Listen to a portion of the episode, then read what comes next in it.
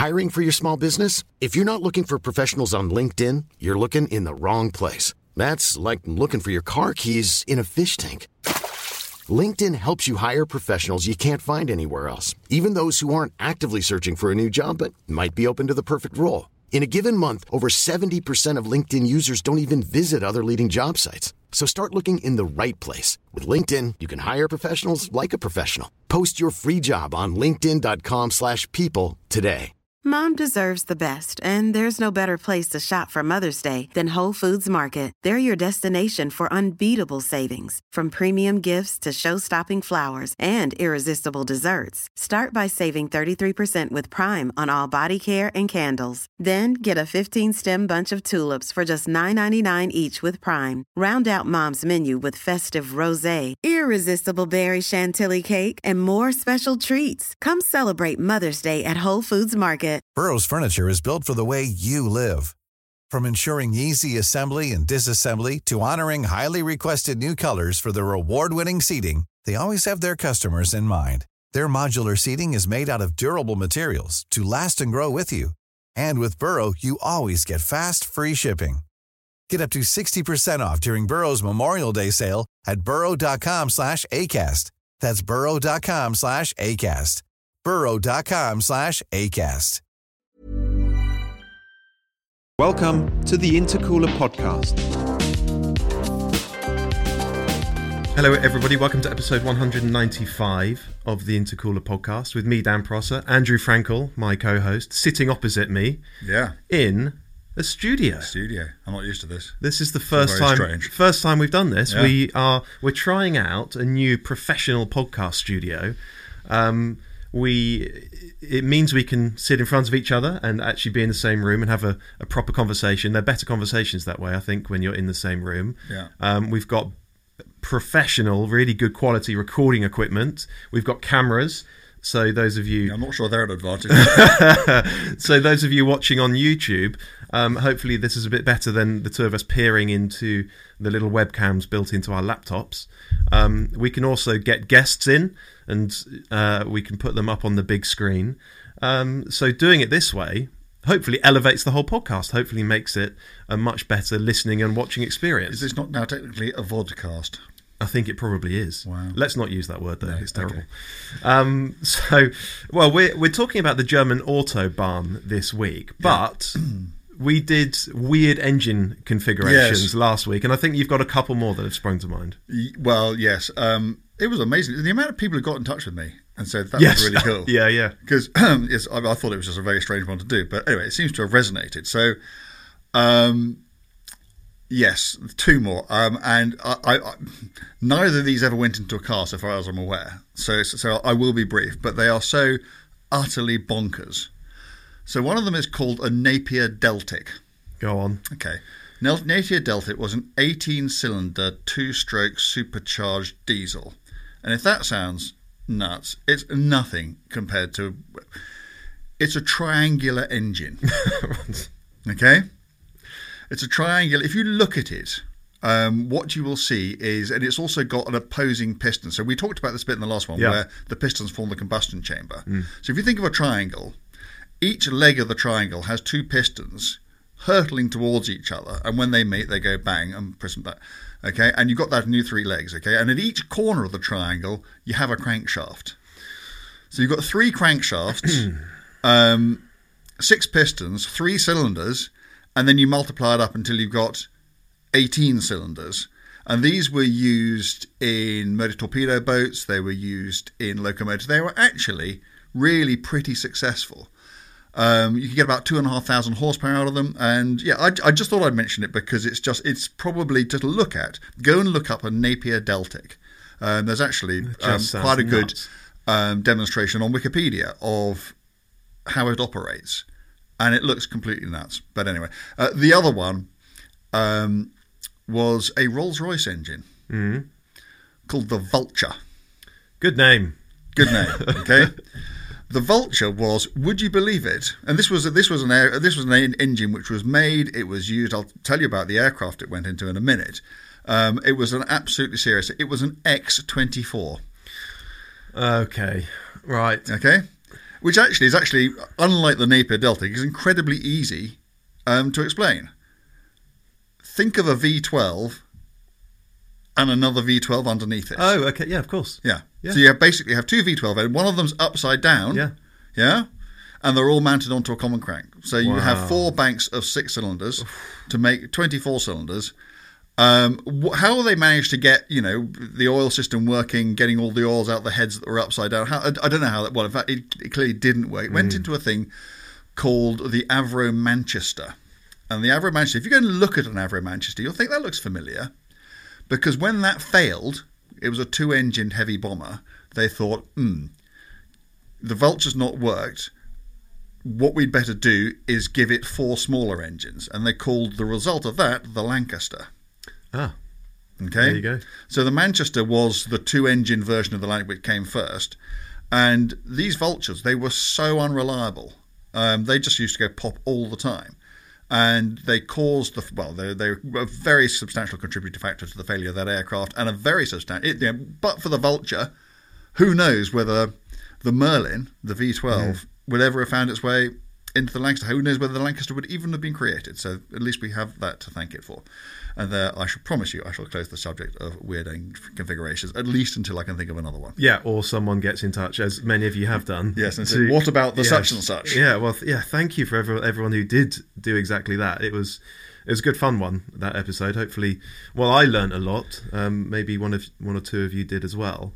But let's move on to this week's topic. Yeah. The German Autobahn. So Germany's motorway network. Yes. And as we know, you can drive as fast as you like on the Autobahn. Yeah, right. In theory. Yeah. In theory. Yeah, I mean, we want to talk about it because it must just be totally normal to a typical German driver, but to us, it's still a bit exciting when you get onto the Autobahn and you see that de-restricted sign. Yeah. And it's a funny thing because you know that there isn't a speed limit there, technically, when you go into a de-restricted zone. But it still feels like you're being quite naughty, going above 80, above 100, into the really quite fast, 100, 150 plus. It feels like you're being extremely naughty. Well, it is extreme. Well, I mean, it depends. It's just like all these things, isn't it? It just depends what's there and around you at the time. Mm. There are times when... You know, I've cruised down German autobahns at 150 miles an hour, a speed which would bang you up in any British prison for quite a long period of time. And I would defy anyone to say that what I was doing was dangerous because there was nothing on it. The conditions were perfect and I was in a very, very well-engineered modern car. There are other times when you're doing like 110 and you're thinking, this is properly sketchy. So, yeah, I mean, it's you can't just say, they're safe or they're unsafe or they're right or they're wrong. But, yeah, as you say, a lot of the time when you are doing it, you are sort of thinking, I can't quite believe I'm allowed to do this. Yeah, yeah. It is amazing. Yeah. So we'll come to some of our own stories about driving on the Autobahn and perhaps the reality of driving on the Autobahn as well. Yeah. But let's do a little bit of background. The Autobahn network has a total length of just over 8,000 miles. Wow. Almost 8,200 miles in 2021, which seems like a lot, actually, I have to say. In de-restricted zones, there is an advisory 130 kilometre per hour or 81 mile per hour limit. It's advisory, so... It's not so meaningless. Well, it's not illegal to drive faster than that, but if you have a collision... going more than 81 miles per hour, there can be increased liability. You can be, the law can come at you harder if you were driving faster. And I think I'm right in saying that even if there isn't a collision, but there's a policeman at the side of the road or whatever, and they see you weaving through the traffic at 170 miles an hour, you can still be done for dangerous driving. Yeah, yeah. Which is fair enough, isn't it? Absolutely. It's not just speed that's the issue here. No. In 2017, there was a report that revealed that 70% of the Autobahn network only had the advisory limit, so essentially no limit. There was a small percentage with temporary speed limits due to weather or traffic, and 23% had a permanent speed limit.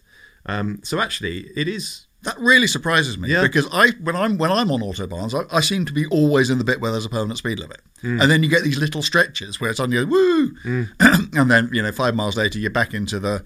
I must be driving in the wrong bit of Germany. I know, but it's 70%. I find that hard to believe. Well, yeah. So, but this is interesting. On a 6-lane section of autobahn, so 3 lanes either side, either direction. Average speeds in free-flowing conditions, so decent weather, not too busy, 88 miles per hour for cars. That's actually quite fast, isn't it? It's clipping along that, isn't it? Average. Because there will always be, people doing 60, won't there? Which means for every one of those, there's somebody else doing 3 figures. Yeah. But actually, that's not so surprising, because some people on the autobahn, and you and I will have both come across them, for them, the correct speed is as fast as they can make their car go, and they sit there, don't they, in the outside lane with an indicator on permanently, and you can see them coming up behind you. And if you can't get out of the way, or I don't know, choose not to, it is stunning how fast they come up on you and how close to you they are prepared to get before they just land on the anchors, because they just presume there's this automatic presumption that you're going to leap out of the way. Yeah, and I find that genuine. I find it intimidating, and I find it scary, and I really am not a fan of that kind of driving at all. When was the M1 first put down? 70s or 60s, was it? 60s, or 70s? 1960s. So the German Autobahn network is much older. There was a section. I think our first bit of motorway was, I think it was the Preston Bypass. It was, which is actually now part of the M6. Yes, that's true. And that was in the 1960s. Yeah. Okay. So there was a section from Frankfurt to Darmstadt opened in 1935. Yeah. Very straight section. Yes. And, of course, no limit then still, or even back then. And the Grand Prix teams would use it. Mercedes-Benz, Auto Union. They did a speed record test there. Yeah. They built special cars, incredible, beautiful aerodynamic machines to see. And all they would do is go down that stretch of road from Frankfurt to Darmstadt. Which you can still do, and see how fast they can go. And they went unbelievably fast. So Rudolf Caracciola, I think his record is set, and the record is at 268 miles per hour. Yeah. But then... Back then. Yeah. But Bernd Rosemeyer, in 1938, he went out, I think it's a two-way average, isn't it? Because I think he'd gone faster than the Caracciola. I do. But there was a crosswind, and they said to him, "You don't want to go back. It's a really bad idea." I mean, that is properly sketchy. Yeah. And he wasn't going back. And he did, yeah. And that was it. Big crash. Terrible. I mean, everybody thinks it was literally a crosswind that caught the car. These bullets, these cars which are all about just pure aerodynamic efficiency, nothing to do with downforce, nothing to do with trying to streamlined, aren't they? Just pure streamliners. Yeah. And not even Rosemeyer, who was widely and quite rightly regarded as, certainly in Germany and probably in the world, with the possible only other exception of Nuvolari, as the most talented driver of his day, not even he could catch it. And the car sailed off into the woods, and very sadly that was that for Bernd Rosemeyer. Oh, gosh. So we all see those emergency telephones on Britain's motorway network. But... They have them in Germany as well, 17,000 of them. Gosh. And even today, when we all have mobile phones in our pockets, connected to the car probably, there are 150 calls made each day using those phones. And they automatically alert the operator to where the caller is. Yeah. Which I thought was quite clever. Now, one of the interesting things about the the Autobahn network is that the German car makers, most of them, signed up to the gentleman's agreement, didn't they? 155 miles per hour. And even now you still see that quoted as the top speed for a lot of cars. But I think the likes of BMW, Mercedes, Audi, they've, particularly with their ultra-high performance cars, they've let that gentleman's agreement slip, haven't they? Yeah, I mean, it's become a marketing opportunity because... a sales opportunity, because they will now sell you an upgrade pack. Yeah, they will. Which will allow it to do, a car to do 186 miles an hour, 300 kilometers per hour. But they charge money for that, even though it's clearly all you have to do is remove a line of software. Yeah. It's also another reason that they weren't too sad about it was you've got to engineer. If a car, you know, let's take a big 7 Series BMW or a big S-Class Mercedes, which, because it's so aerodynamic and really quite powerful, could probably do the thick end of 200 miles an hour. Well, you've got to engineer a car to a completely different standard if it's going to do 200. You've got to engineer the brakes, the suspension, the tyres. You end up with a much more expensive car, probably with a far worse ride. I mean, this is something with Bentley, who've never restricted the top speed of their cars, have always... you know, found very difficult was, you know, because they engineer their cars to be safe and, you know, to do what they do at, you know, over 200 miles an hour. 155, completely different kettle of fish, completely different. So you get a much cheaper, easier car, which for almost all people, almost all the time, will be better because it'll cost less to buy and it'll be more comfortable because it'll ride better because it doesn't have to have, you know, stiffer suspension, firmer, thicker tyre sidewalls and so on. But the fact that you can drive very quickly on the autobahns, that must have influenced the design and engineering of German cars profoundly over the years. And not just how they are designed and built, but the types of car that they design and build in Germany. You can compare them to French cars. You can spot them a mile off. You can look at the silhouettes of a French car and a German car and know which is which, probably.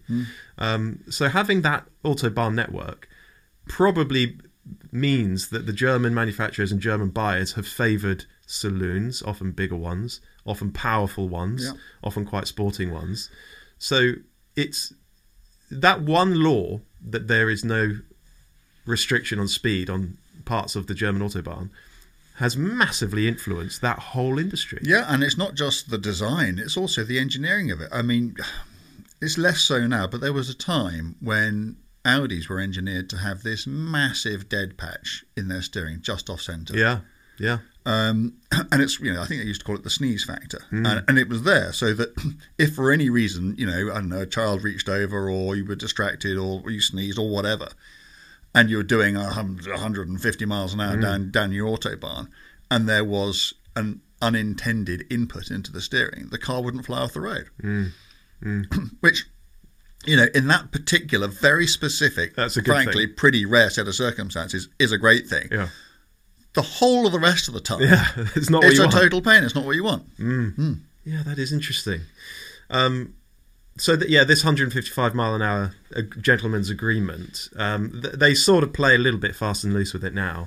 But as you say, in many ways, it's a sensible idea because you do actually compromise a car when you make it capable of far higher top speeds. And the other thing is, 155 miles an hour, I mean, you've done it, I've done it, plenty of people listening to this have done it. I don't think many people who wanged into their 155 mile an hour speed limit on their cars were sat there thinking, "Oh, this is a bit dull. I want to go faster. I want to. It's in a public arena where there are other people and trucks, and you know you always have to assume that no one has seen you. Nobody knows you're there because you don't know that they have. 155 miles an hour is, I mean, is plenty, and I guess we're going to get on to the sort of the ethical rights and wrongs of speed limits. And I'm sort of slightly in two minds about it, but you know, what I wouldn't say is that, oh, you know, 155 is terribly restrictive because it's just, it just spoils your fun so much. It's cobblers. 155 is plenty. That is enough. On a public road. That really is.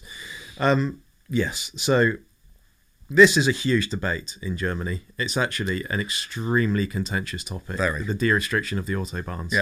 It's a massive thing. And every election season it comes round, it's a proper political lightning rod, isn't it?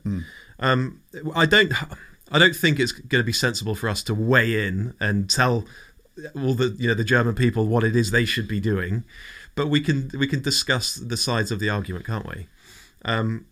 We need to talk about safety. I've dug up some interesting stuff on this. Now, clearly, we all know that you can make statistics argue whatever case you want to argue for, you can't you? You can cook the books any way you like. So let me just share two different statistics that perhaps represent both sides of the argument. In 2014, autobahns carried 31% of motorised traffic while accounting for just 11% of traffic deaths. So that's an Autobahn fatality rate of 1.6 deaths per billion kilometres travelled, compared to 4.6 on urban streets and 6.5 on rural roads. So far and away, the safest roads in Germany are Autobahns, even without a speed limit. Measured that way. Yeah. However, as many people have pointed out, you don't have traffic coming towards you. No. You don't have pedestrians. You don't have cyclists. Yeah. So it's perhaps not a fair comparison. But the difference, 1.6 deaths per million kilometres compared to 4.6 on urban streets, 6.5 on rural roads, it does perhaps suggest that there are more pressing issues than the de-restriction of the Autobahn. If you want to reduce the number of deaths on the road, maybe you look elsewhere, don't you? Well, I think that is a very good point, and I think clearly there's an awful lot of work going on in those areas. But it would be interesting, I don't know if you have this, to see the per kilometre death rate on a de-restricted piece of Autobahn compared to a restricted piece of Autobahn. Yes. You've got that. It's presented in a slightly different way. So 26% fewer people died on Autobahns with a speed limit per kilometre. So like for like, 26% fewer. So yes, more people do die on de-restricted than on restricted stretches of Autobahn. Okay, that interests me because I thought the number would be higher than that. I thought it would be like, you know, you're twice as likely to die on a de-restricted as on a restricted bill, or 4 times as likely. But that clearly is not the case. No, and that is like for like per kilometre. So it's not a night and day difference, is it really? No. Which I find it very interesting indeed. Now, perhaps the other stat that we can discuss is how Germany's motorway network compares to others in Europe. The safest in terms of deaths per billion kilometres travelled, Denmark's 0.72. Then it's us, the United Kingdom, 1.16. Yeah, but that's only because our roads are so congested you can't go fast enough to kill yourself. Possibly. No, I think it's a real factor. I think it's a real factor. Yeah. Then, I wouldn't say that we have, for any reason, I can't think of any other reason why. I mean, it sure as hell ain't smart motorways, is it? No. There's no other reason why our figures should be, better than anyone other than Denmark's. So after Denmark and the UK, you've got France, Austria, and then Germany. So Germany it's not top of the table, but it's not at the bottom by any means. And actually, it's ahead of Finland, Belgium, the Czech Republic, Switzerland. Yeah, and even Slovenia. France. France has 140 to 130 kilometre speed limit. Lots of other countries 120, and yet France is, But again, I don't know. It's strange. I'm not sure that. I think you can go reading all sorts of things into. I think, as you said, you're absolutely right. You can turn these statistics. Yeah. You can sort of bend and meld them any way you like to prove whatever argument is you're trying to put forward. You can. Yeah. Just as an aside, let me give you another stat, which is eye-opening. Actually, Germany 1.74 deaths per billion kilometers travelled. Yeah. 1.74. The United States. What speed limit do they have? Well, it's all over the place, doesn't it? It varies, anything from 55 to 85. Yeah, okay. 3.38. Double. Yeah. Double. That's extraordinary. Because in America, I don't know, so this is me leaping wildly to conclusions, but there is no lane discipline in America. Undertaking is not only done... It's entirely legal. Yeah, it's not even. There's no requisite for. No, absolutely not. No requirement for lane discipline, is there? Absolutely, yeah. None whatever. So, also, you have massive rigs in America, don't you?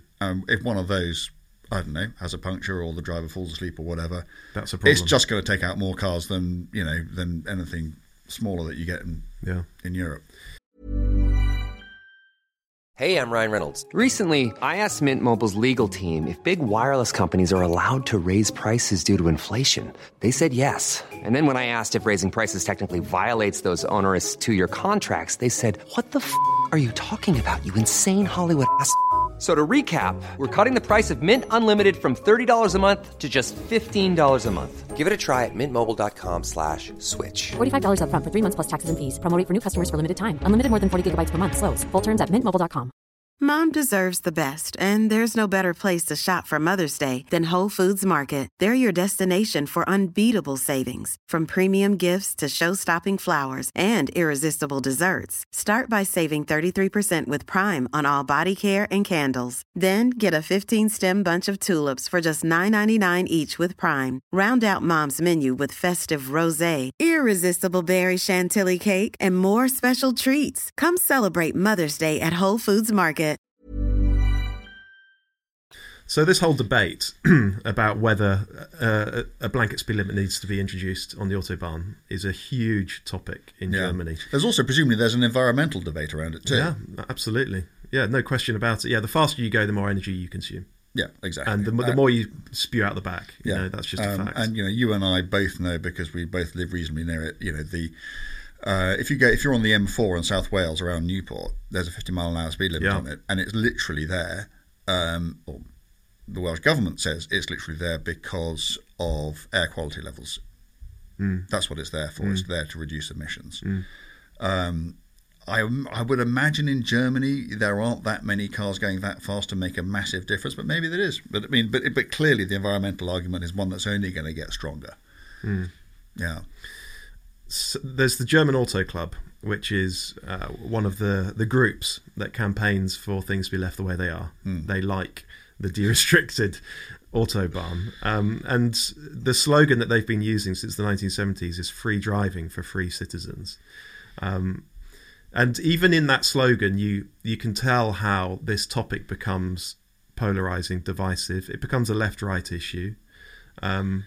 It's, as with so much political discourse, there's very little nuance, and whichever side of the argument you're on, you make it bigger than it is. So it comes down to freedom.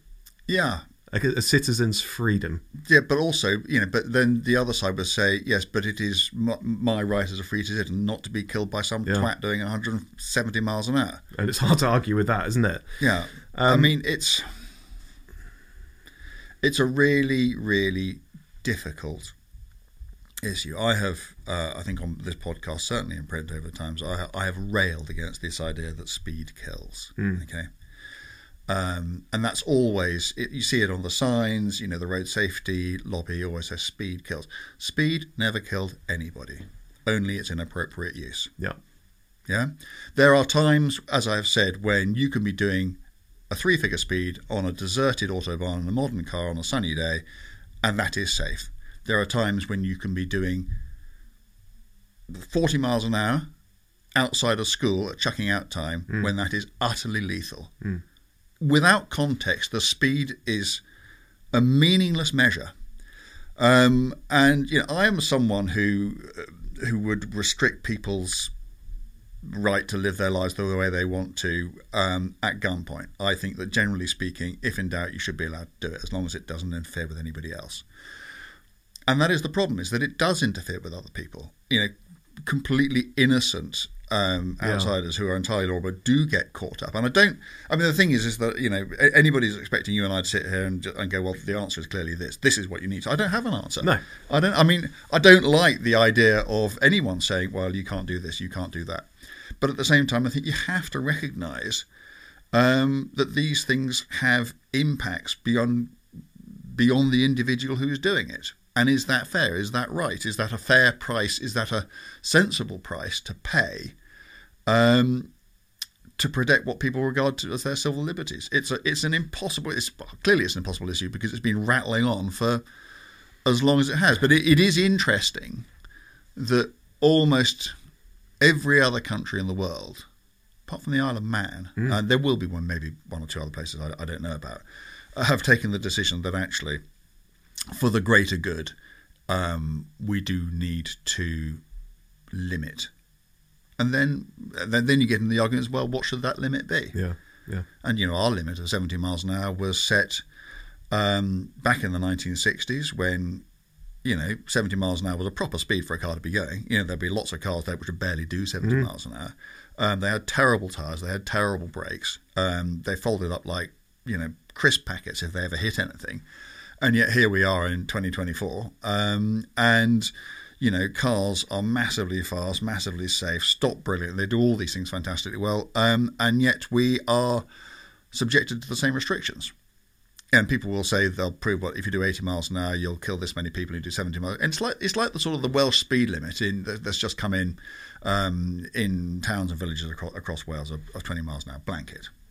And without even getting into all the laws of unintended consequences about how people behave and how frustrated they get and the dangers that they create of doing 20 miles an hour, the argument for that is that you'll kill fewer people at 20 miles an hour than you will at 30.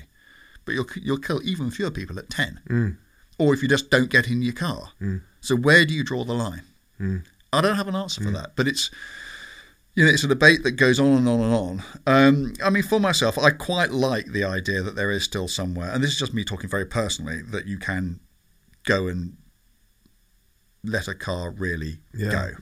Yeah. But I would only ever do it as someone who's been doing this for a while and understands a bit about cars and driving fast in an environment which I thought was completely safe. And I know exactly how far into the distance you need to be looking. How clear the road has to be, and so on and so forth. And actually, the truth is that there aren't very, even on the unrestricted things, and this is something which we'll probably get onto. You can be on an unrestricted autobahn. That doesn't mean you're going to be able to go flat out, because autobahns are busy. Yeah, they are. I mean, we'll come onto the reality of driving on these roads in a moment. But as I've said, it's such a massive topic in Germany, and actually it goes right to the heart of the German identity, of German culture, because this is very interesting. It was in December 1952 that all speed limits on all roads were abolished. Gosh, because Germans voted against them because they seemed like Nazi relics. And this was about Germany throwing off the shackles and emerging. But they didn't dig up the autobahns, which were also Nazi relics. Well, that's true. And then slowly, at state level, speed limits were introduced in town, on rural roads, but not on the autobahn. And so when people talk about putting a speed limit on the autobahn, others get so irate, so worked up about it, because it's such an emotionally charged topic, reaching all the way back to the end of the Nazi regime. It's a powerful, potent thing. But it was almost a lifetime ago, wasn't it? Well, that's right. And there is the head of the Green Party in, I think it's Hesse, Tarek al-Wazir. He's really campaigning for speed limits.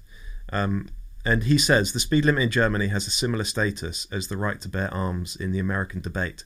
At some point, a speed limit will become reality here, and soon we will not be able to remember the time before. It's like the smoking ban in restaurants. I think that's a difficult one, isn't it? Because, God, we can get ourselves into so much trouble here. But the right to bear arms in the States, look at you were wheeling out statistics earlier, and we concluded that we were surprised by, more people tend to die on unrestricted road, but it's not massively wildly more. No. Look at gun crime in the US.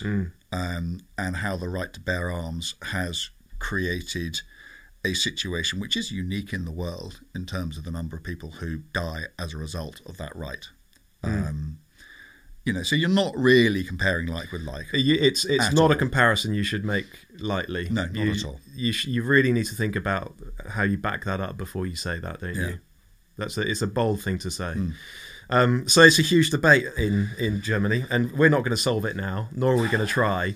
But we can talk about what it's like to drive on an autobahn. Yeah. Because I feel the same as you. I mean, I've done it plenty of times. I've been reasonably quick. I think 170-something plus, maybe 175. Yeah. Quick enough. But every time I've done it, you're doing those speeds for short bursts. You're looking miles down the road because the roads are busy. And it's just a matter of time before someone pulls out in front of you. And you have to back right off again. I think it is the automotive equivalent of going to a McDonald's. It is it's an instant sort of sugar hit, high, whatever, that ultimately leaves you feeling completely empty. Yeah. I think it is one of the most overrated automotive pastimes you can indulge in. As you say, the first thing that happens is, you know, the first time, and I can remember this so clearly, I was on my way to my first ever job at the Nürburgring, and I was in a Porsche 968 Club Sport, and I can remember getting onto my first ever stretch of unrestricted Autobahn and just thinking, well, hey, let's go. But I couldn't, because there was just too much traffic around. And then, you know, you'll come over Browder Hill and you'll think, oh, it's a bit clearer now, and so you'll go, and then something will pull out in front of you and you're on the brakes. And, you know, unless you're going to go and do something specific, like go to what you know is a very quiet stretch, and you've gone there for that reason, and then get up at 4 o'clock in the morning, and then, you know, get in your car. And there are lots of car journalists. I mean, I can remember that back in my Autocar days, a motoring journalist who many listening to this will have heard of, David Vivian, and a chap called John Lyon, who started the High Performance Club, went to Germany to do 200 miles an hour on a public road in a Lamborghini Diablo. And the opening picture of this story was a sort of very, very sort of fuzzy in-car shot in which you could just about see the speedometer pointing at 200 miles an hour. And, you know, the efforts they went to, even then, when the roads were a hell of a lot quieter than they are now, to find somewhere where you can... And the whole point was, can you safely do 200 miles an hour on a public road? Their conclusion, not mine, theirs, at the time, was that they could. But you had to have basically the fastest car in the world. You had to have two professional drivers. You had to get up at 3:30 in the morning. And you had to be, you know, on the quieter stretch of unrestricted Autobahn in Germany. Now, that's an awful lot of, you know, dots to join up, isn't it, before you can actually say you can go and do that. And for the most part, it is just sort of, you know, a quick squirt here and there. You know, what you're not going to do on an unrestricted Autobahn in Germany in any normal set of circumstances is just sort of, you know, put 150 miles into an hour. No. It's just not going to happen. No. You're not going to get there much quicker. You know, I think that point to point, I think that you would be faster in France obeying the speed limit than you would be in Germany, because you have to pay to go on the autoroutes, and the country itself is much less populous, and therefore the roads are that much quieter. So you can in France, you know, put your cruise on 140 k's and just go. You can't do that on the Autobahns, I think. Because, you know, we know, don't we, that people do go to Germany because there is this promise of being able to go really... And apart from anything else... God, I'm going to go off on one in a minute. Apart from anything else, even if they were completely empty, you know, driving in a straight line just isn't an awful lot of fun. That's not what we love cars for. You know, if you think of the cars we love best, none of them are because they'll do 200 miles an hour. It's because they feel right, they handle beautifully. You know, you feel, they feel alive as a result. It's not because they've got huge amounts of power and are very good at going in a straight line, because there's no skill in that. And ultimately, you're just sitting there in your chair with your air conditioning on, waiting for a number to come up on a dial while taking probably quite a big risk. I just wouldn't bother, or do it once, and think, well, okay, I've ticked that box, and then you never have to do it again.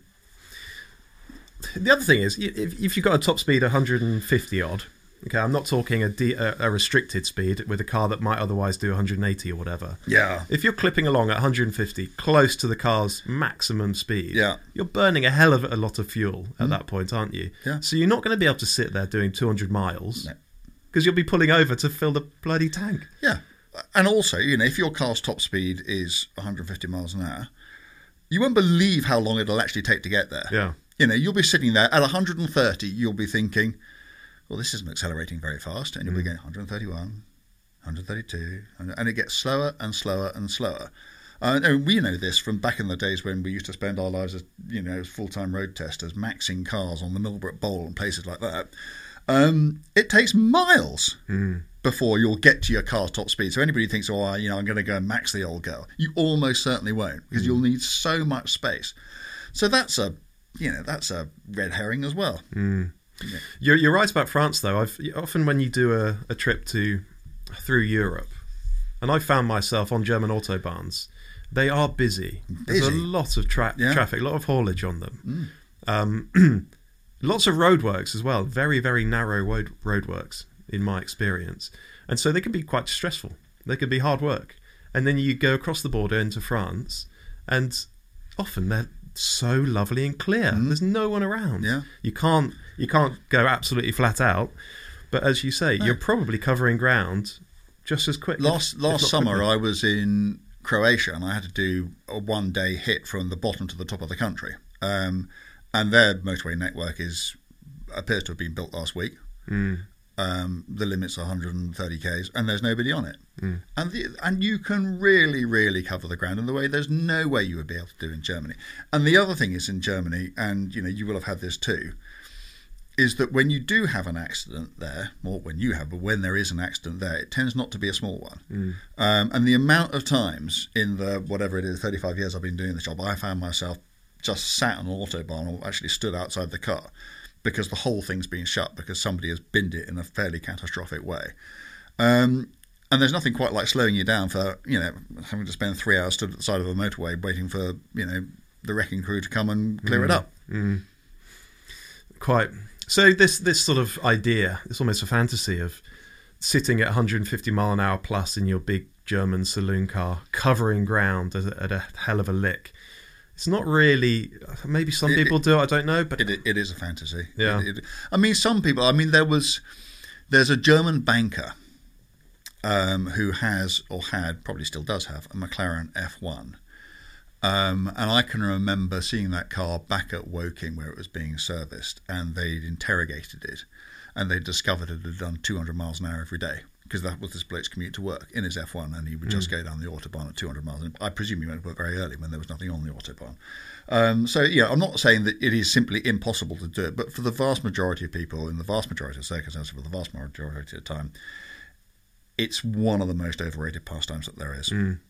That's right. What I was going to say, the thing that appeals to me about the Autobahn, and I think it would be a pity if this was lost, it's going back to one of the stats I offered earlier. The average speed, on a 6-lane clear motorway in good conditions is 88 miles an hour. Yeah. So you can sit at 90, maybe 100.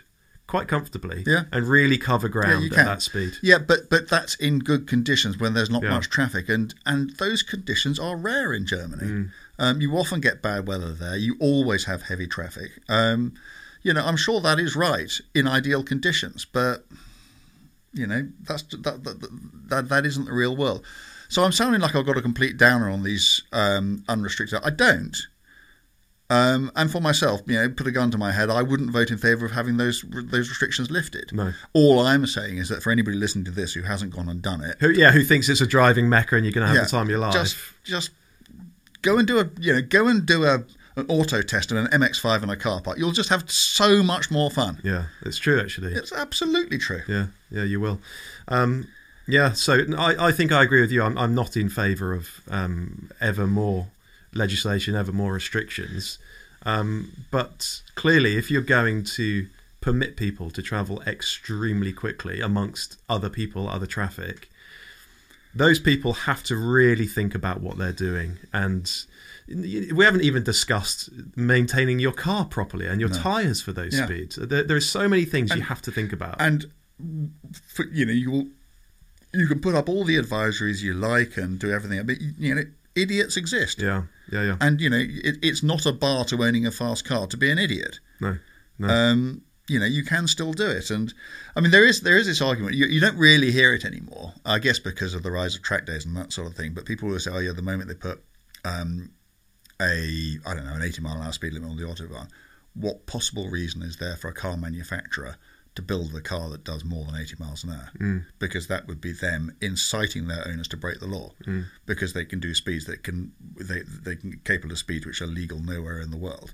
So then all cars have a blanket top speed. They get to 80 miles an hour and then just stop. I don't want that to happen. It's funny, isn't it? It is. We don't want that to happen. No. I'm not sure I can...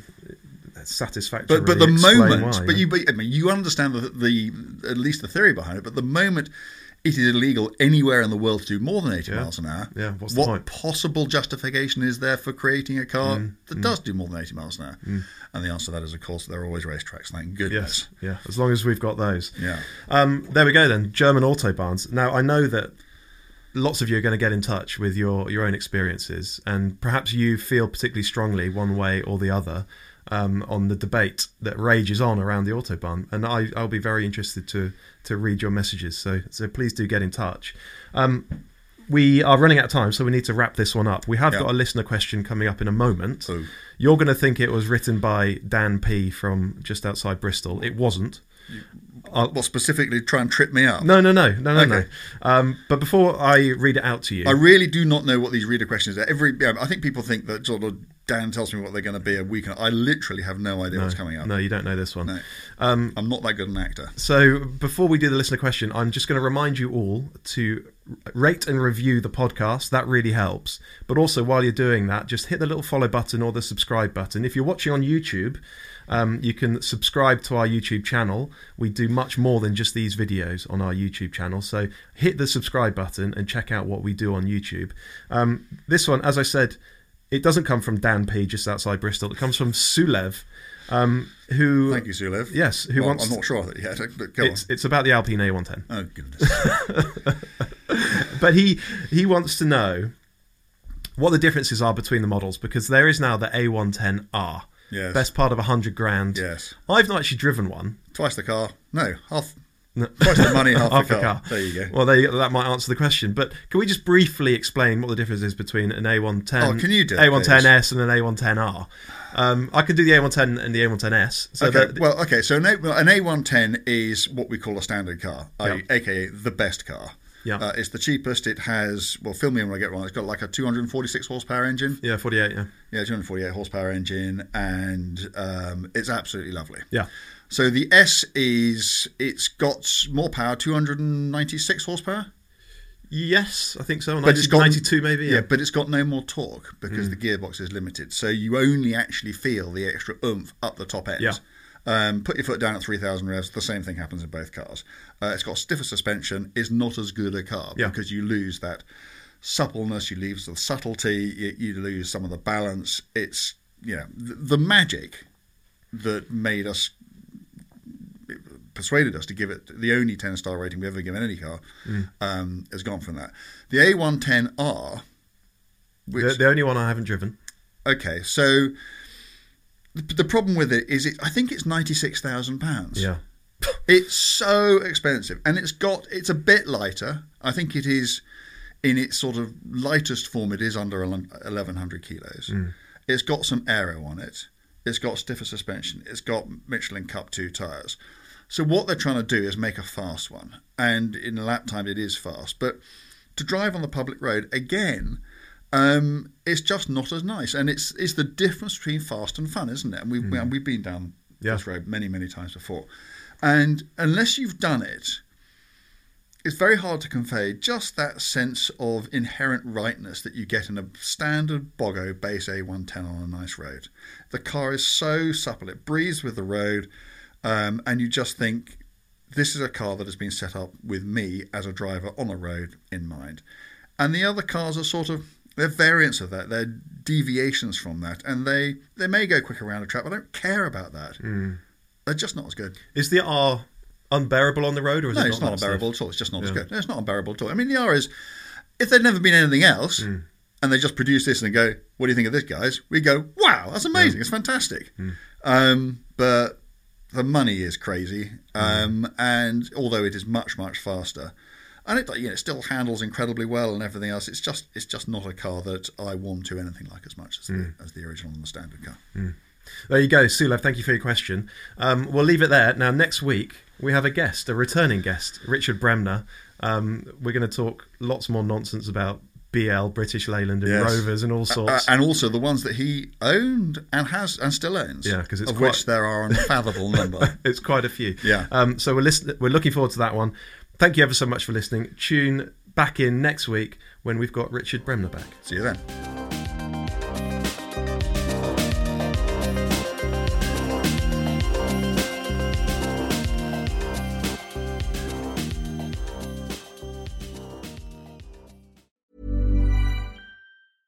Mom deserves the best, and there's no better place to shop for Mother's Day than Whole Foods Market. They're your destination for unbeatable savings, from premium gifts to show-stopping flowers and irresistible desserts. Start by saving 33% with Prime on all body care and candles. Then get a 15-stem bunch of tulips for just $9.99 each with Prime. Round out Mom's menu with festive rosé, irresistible berry chantilly cake, and more special treats. Come celebrate Mother's Day at Whole Foods Market.